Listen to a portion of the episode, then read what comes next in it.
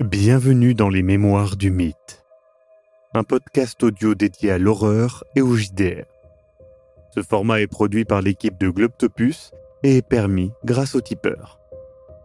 Installez-vous confortablement et si possible, mettez un casque. L'aventure démarre.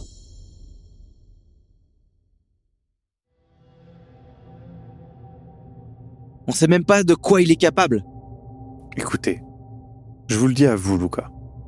Plus on avance et plus je me demande si ce n'est pas quelque chose qui n'est pas explicable, quelque chose que nous ne pouvons pas comprendre, quelque chose que nous ne sommes pas prêts à accepter, en tout cas.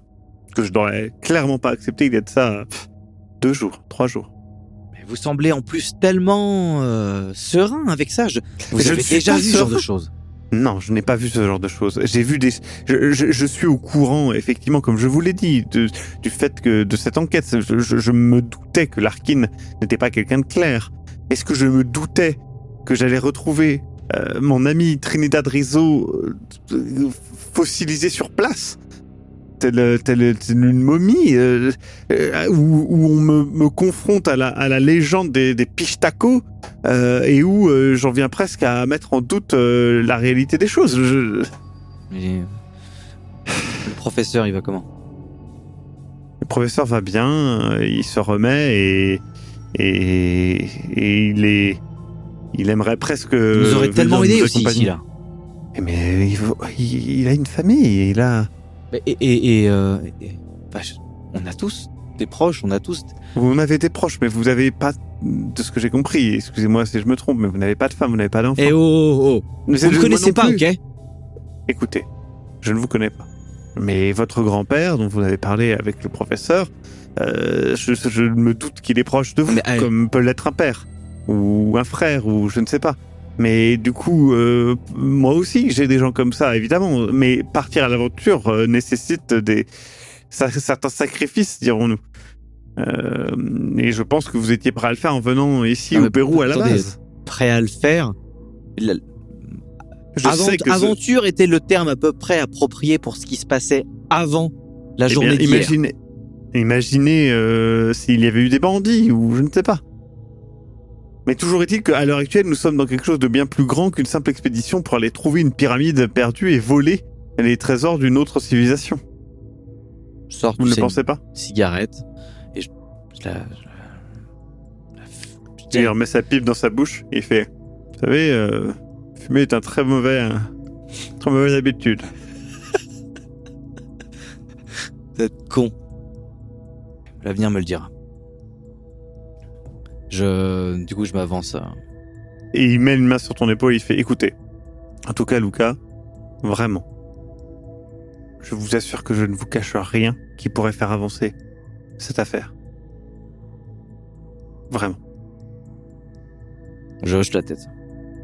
J'entends ce qu'il me dit. Bon. Si la vieille vous tend de la viande séchée, ne la prenez pas, c'est du bois.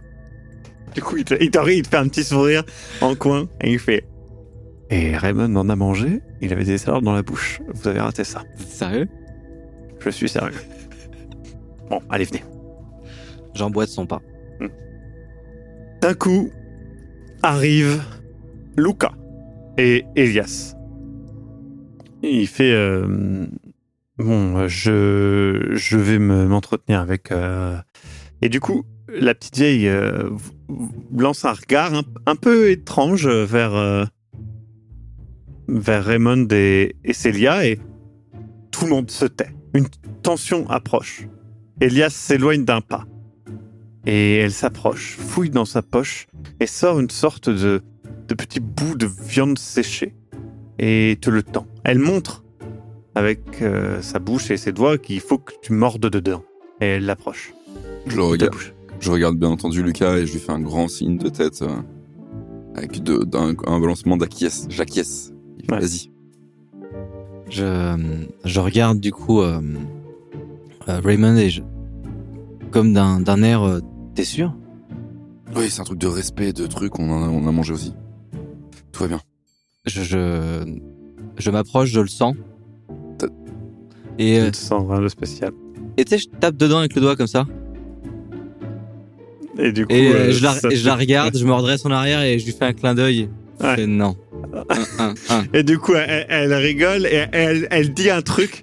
Et aux autres à tout, elle pointe Raymond et ils éclatent encore plus de rire. J'éclate de rire aussi. Je dis, tu l'as bouffé, espèce de con! Je fais un pas en arrière avec les bras croisés en arrière. Et je tape sur l'épaule de Raymond. Putain, tu l'as bouffé. Elias qui fait l'accueil à la péruvienne. T'inquiète, Raymond, moi aussi. Hein. Ah, mais... Sans écharde. Ouais, bah c'était excellent. C'était pas le pire truc que j'ai mangé de ma vie. Je rigole, ouais. Du coup. Ça me détend, ça me fait du bien. Du coup, il discute un petit peu avec cette vieille dame, Nera.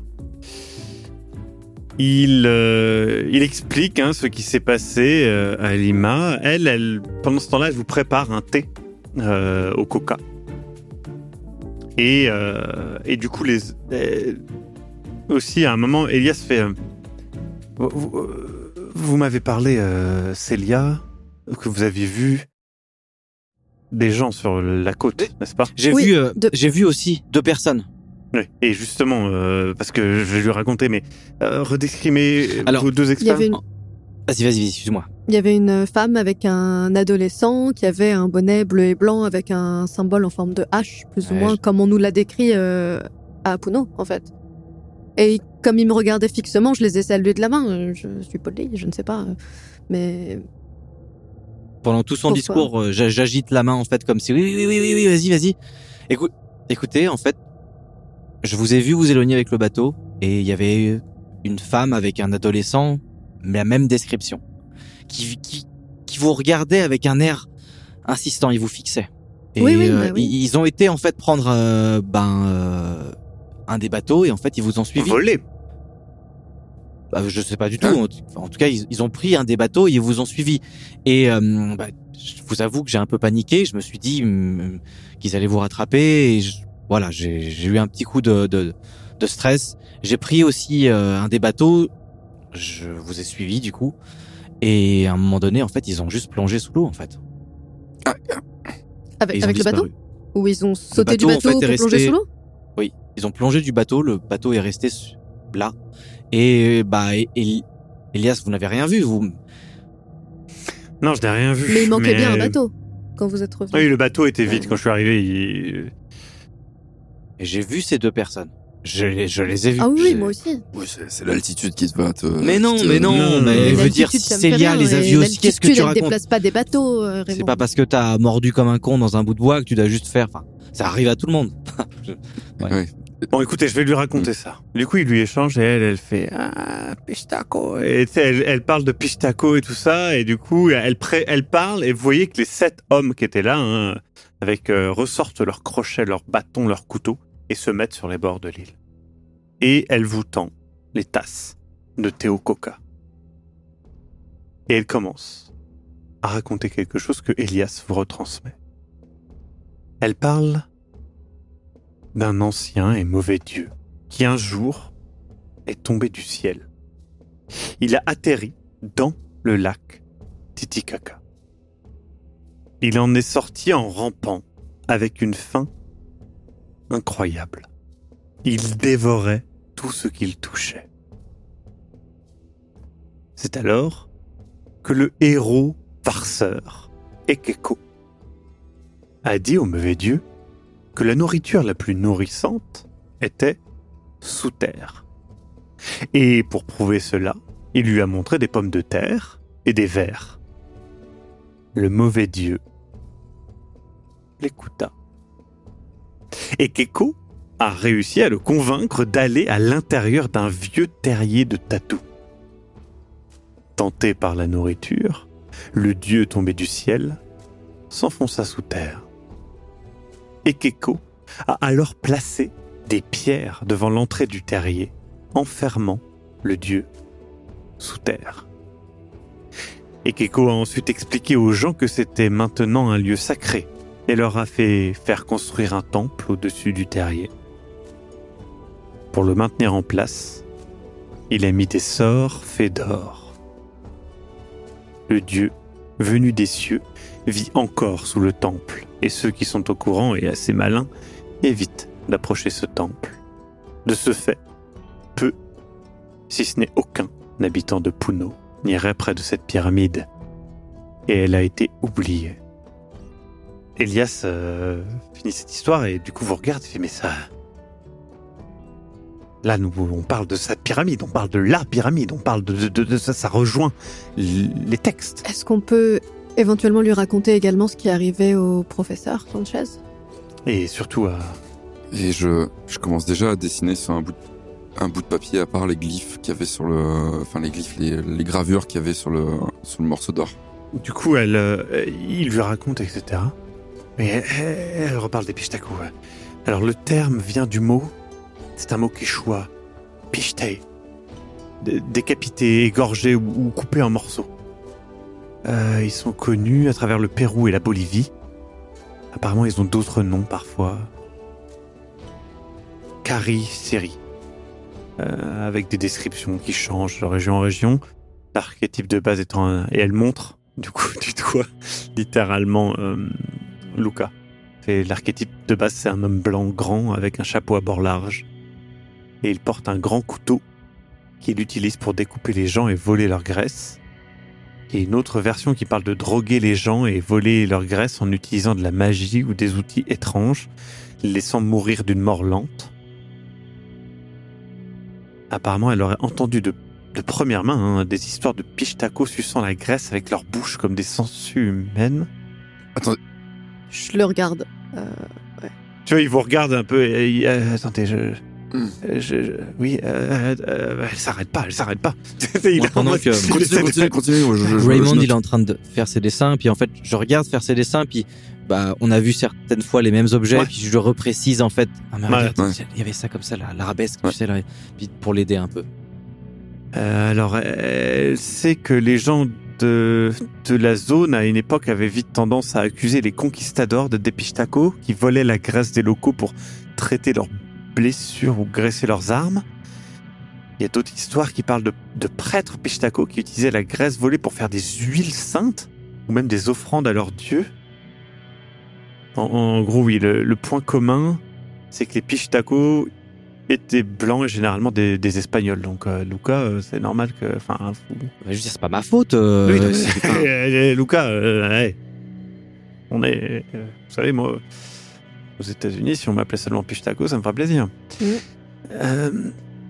Et selon elle, depuis qu'elle m'a parlé de Mendoza, elle avait l'impression d'être suivie, je vous l'avais dit.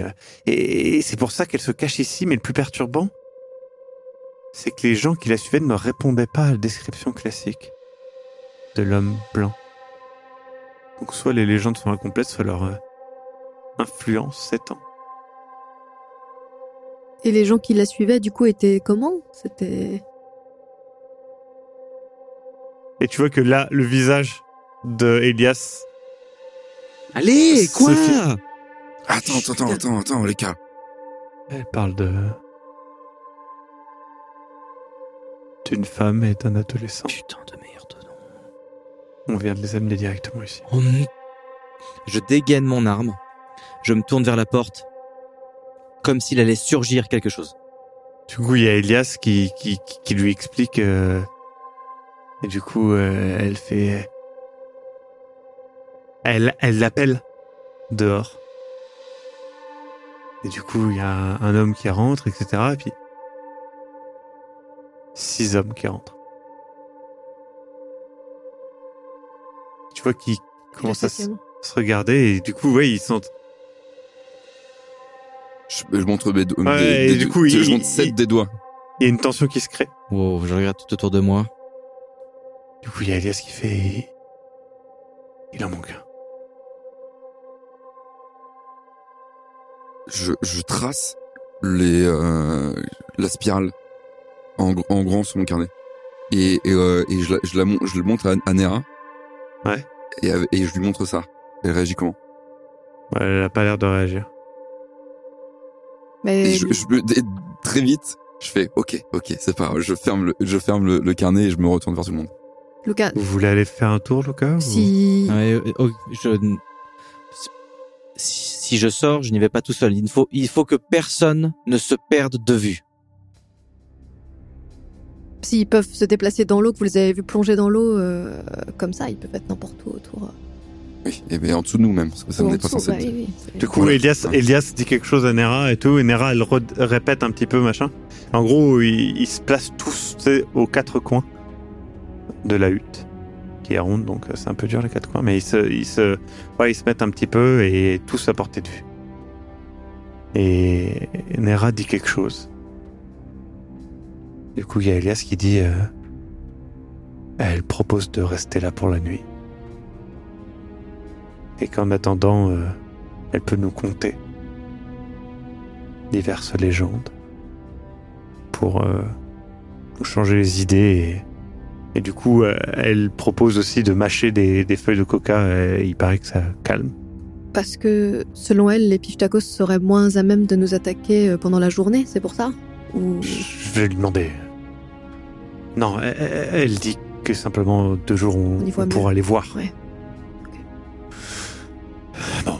Il y a des fenêtres dans la hutte dans laquelle on se trouve ? Non. Il n'y a que la porte d'entrée ? Ouais, il n'y a que la porte d'entrée. Et je suppose qu'elle est recouverte par une peau ? Oui, ou, elle est recouverte par une peau, effectivement. Le sol est un peu mou, toujours. Ouais. Et ouais. Luca, quand tu les as vus aller dans l'eau, ils t'avaient l'air humains. Ils sont allés dans l'eau comme des... Peut-être qu'ils ont juste nagé jusqu'au... Ils se sont arrêtés et en fait, ils ont juste plongé à pic dans l'eau comme ça. Comme ça, comme... Comme ça, je fais un geste, tu sais, pour montrer avec ma main, en fait. Et comme ça, enfin, à pic, quoi. Oui, bah, d'accord, ok. Tu veux un dessin ? Regarde, putain. Il y a Elias qui met une main sur ton épaule, qui fait, écoutez, je pense qu'on va se calmer, qu'on va passer la nuit ici. Écoutez, moi, ça m'aidera pour mon livre, et puis, pourquoi pas, vous, ça vous distraira un petit peu. En tout cas, il faut pas qu'on dorme tous en même temps, en tout cas. Non, mais moi, c'est hors de question que je dorme, en fait. Non, mais enfin, je veux dire, quand à un moment donné, la nuit arrivera et que vous serez tellement exténué, ça se trouve. Il fait nuit. Vous comprenez ce que je veux dire, quand la nuit s'avancera, ben. C'est vrai qu'on sera plus en forme reposée que. Écoutez, on dormira demain à l'hôtel, quand on aura pu revenir tranquillement, qu'on aura pu fermer les portes et que la seule porte qu'il y a entre nous et je ne sais pas ce qu'il y a dehors ne sera pas une peau de bête. Et puis on n'est pas non plus sur une île flottante et où ils sont peut-être en dessous de nous, hein. Bon, eh ben, d'accord. Est-ce qu'elle peut nous parler des Machukunas par exemple ? Et tu vois qu'elle réagit en disant Machukunas. Voilà. Et du coup il fait apparemment. Ouais, alors du coup elle dit que les vagabonds comme vous devraient faire attention aux restes humains qu'ils trouvent dans les grottes et sur les ouvertures dans les montagnes. Est-ce qu'il n'y a pas un autre sujet, je sais pas, un peu plus sympa que ça en fait ? Attendez, ils pourraient être des Machukunas, c'est des créatures d'os. La nuit, ils travaillent dans les champs, ils fertilisent des récoltes. Et qu'apparemment c'est le prix de leur péché en fait qu'ils ont commis durant leur vie humaine et qu'ils pensent que les efforts qu'ils font durant la nuit pourraient leur rendre leur chair et que apparemment ils sont pas dangereux, ils demandent de la nourriture. Ah si, attendez.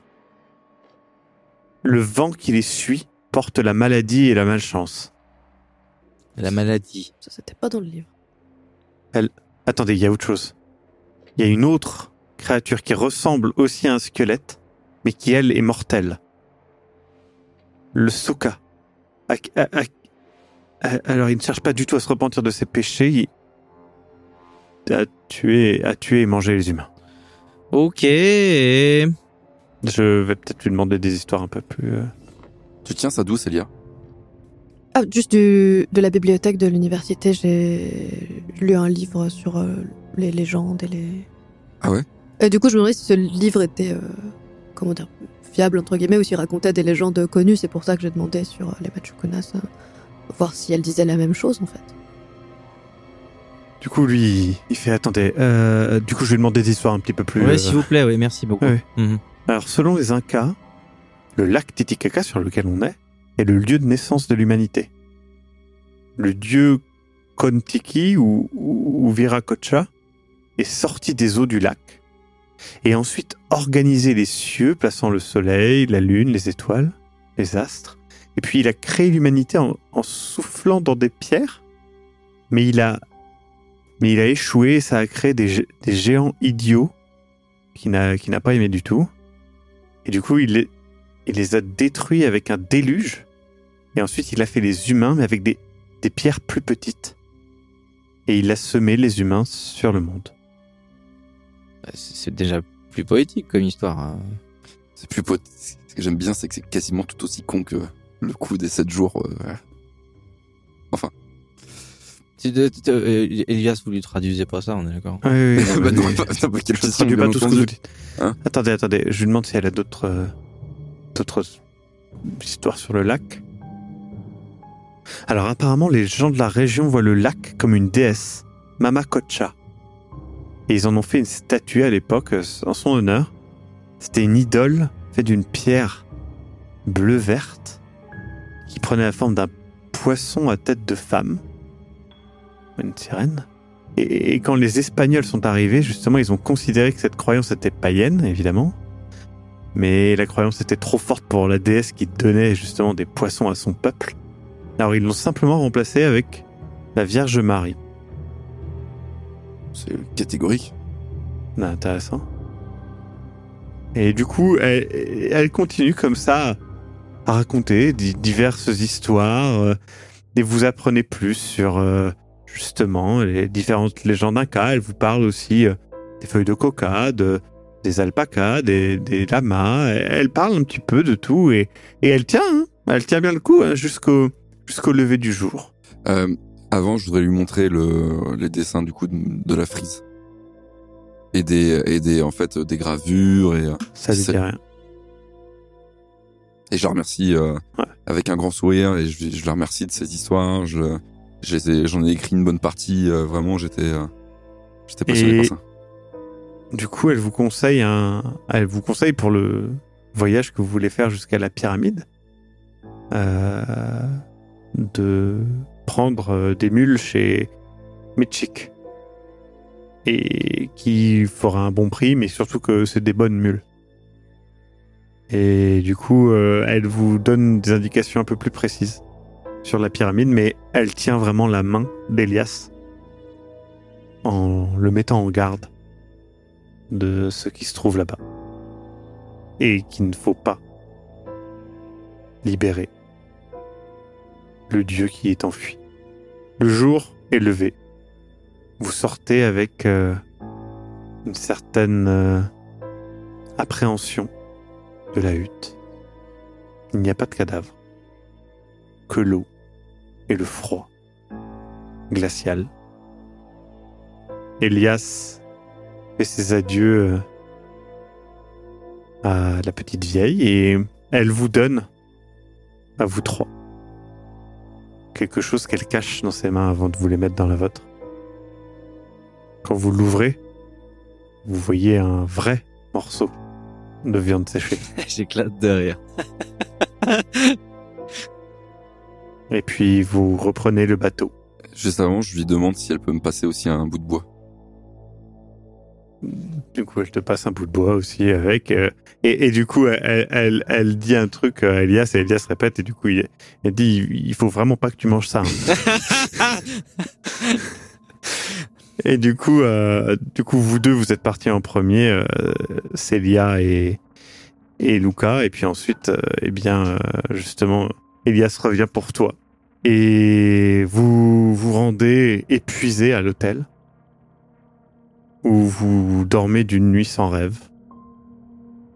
Le lendemain, alors que vous vous réveillez, vous achetez le nécessaire pour votre voyage. Et puis, vous décidez que vous partirez demain matin pour un voyage qui va peut-être durer plusieurs jours. Vous ne savez pas exactement, jusqu'à cette pyramide. Du coup, vous décidez de faire de dernières courses avant de partir.